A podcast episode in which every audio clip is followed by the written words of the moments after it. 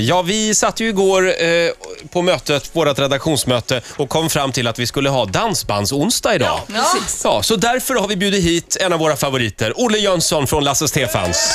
Yeah.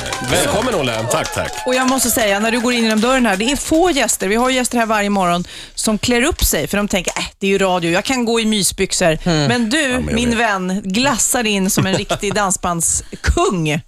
Ja, men jag vet hur känsliga ni är med kläder så att man tänker man får ju klä upp sig lite för annars Vi, blir det vi kan gnäll. köra dagens outfit här. Det är alltså lackdojor i eh, Rött. Ja, rött, lite metallic nästan. metallicröda, vita brallor. Mm. Sen är det någon, en, eh, vad är det för t-shirt? En dödskalle? Mm. T-shirt. Aff- Affliction.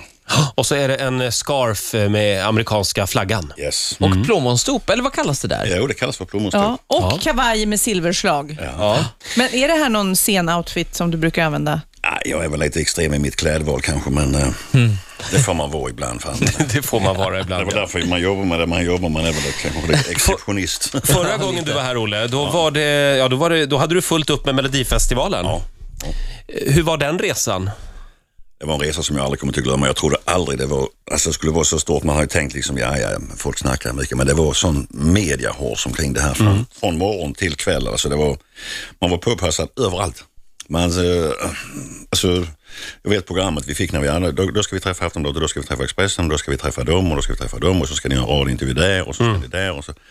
så det var liksom, och sen när det väl var dags liksom, man har ju varit sådär sketnervös inför det här så att nu tänkte jag, nu har jag tre minuter här inför fyra miljoner tittare.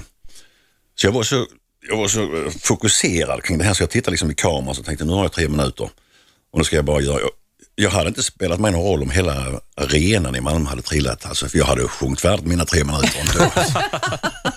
Ja.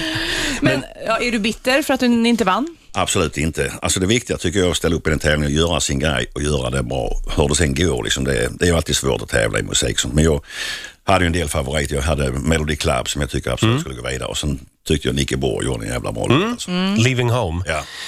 Hade det gått bättre för er om folk hade fått dansa kanske framför scenen? Man hade gjort om lite grann. ja, jag vet inte det men alltså, man trodde kanske inte det hade så stor betydelse men vi märkte ju alltså månader och märker fortfarande efter det här Melodifestivalköret att det, det är mycket ny publik som kommer ut. Alltså, som som Mm. sitter hemma som inte vet kanske vad Lasse Stefan säger och aldrig liksom visste om det. Så de, det har ju kanske gjort ett par, tre hundra på varje ställe liksom som har kommit Ja. extra. Men det känns ju lite som revansch nu ändå när ni släpper ja, platta ja, och sen ja. woho så ligger Ja. ni etta på albumlistan nu. Ja. Men gör inte ni Cuba, alltid Cuba, det? Cuba Libre. Ja, så Cuba fort- Libre. Men Ja, det blir Olle, så så fint. fort ni släpper skiva så rusar ni väl upp? Det finns tre band som gör det. Det är Evey, Iron Maiden och AC/DC. jag vet inte vad vi har gemensamt med Nej, dem. men annars. såna, såna är vi, svenskarna helt Får jag enkelt. säga ordet gubbrock? Nej förlåt, Nej, det sa jag inte. Ja, eh, Nej, jag sa det inte. Ja men det är ju kan man gubbar väl säga. som rockar. Ja, ja. Jag läste en intervju de hade gjort med Angus Young i, i eh, tidningen Billboard. Och då frågade eh, de då hur, vad skillnaden på dagens pojkband, alltså Backstreet Boys och alla de här, och på den tidens pojkband var. Mm. Och då sa han, eh, Angus Young, att ja, nu för tiden står ju alla tjejer, unga tjejer utanför hotellen och vill in på deras rum och sånt där. På vår tid så stod de inne på hotellrum och ville ut.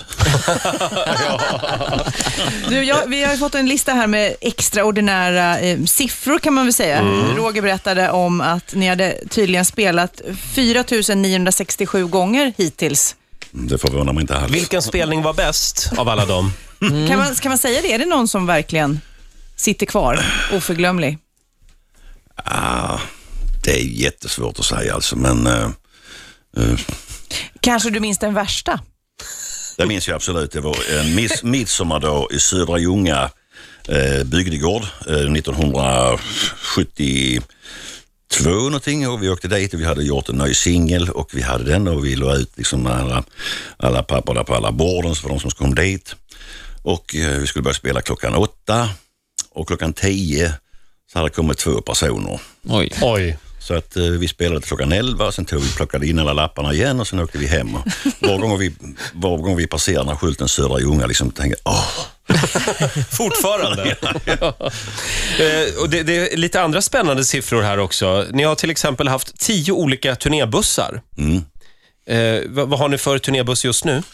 Ja, Vi har en liknande kan man säga, för jag vet eh, Rutger som eh, producerade vår platta för han eh, var över i USA och turnerade. Då hade han Bill Clintons gamla turnébuster. Så vi har, i alla sängarna har vi DVD-er som fälls ner sådana flygplansaktigt. Åh. som- Ja, det är klart. Det måste man ju ha. eh, AC, all den här lyxutrustningen. Så så att vi, det känns riktigt gemytligt. Det, är liksom, det blir ju juli, blir det väl liksom vårt hem på Ja. något vis, va? Är- Eh, Blir man trötta på varandra eller pratar ni överhuvudtaget i bussen? Eller är det bara, okej, fine, vi Nej, men ses har om några ju- timmar? Det är ju, vi har ju hållit på i 44 år så att det, vi kan väl ungefär varandra ut och innan. Men det är ändå- ni- jag, ni har hållit- tror att, jag tror att de kan, eh, när vi kommer in på restaurangen så kan de säga vad jag ska äta och jag kan säga vad de ska käka när man ser mat.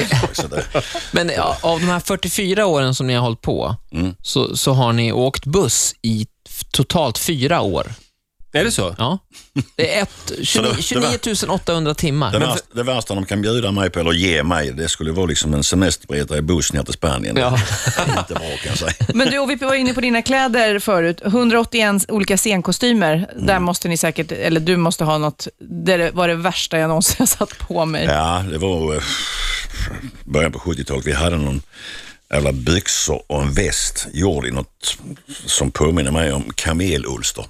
Och det stacks ju något för förbannat. Alltså, det hade ju klia som man trodde han hade fått löss eller någonting sånt där. Alltså, det var, Men du, har ni, ni har haft många säkert faser när ni har sett likadana ut. ja, men det, Mm. det är borta. Det är borta. Hur, hur lång tid såg man likadana ut?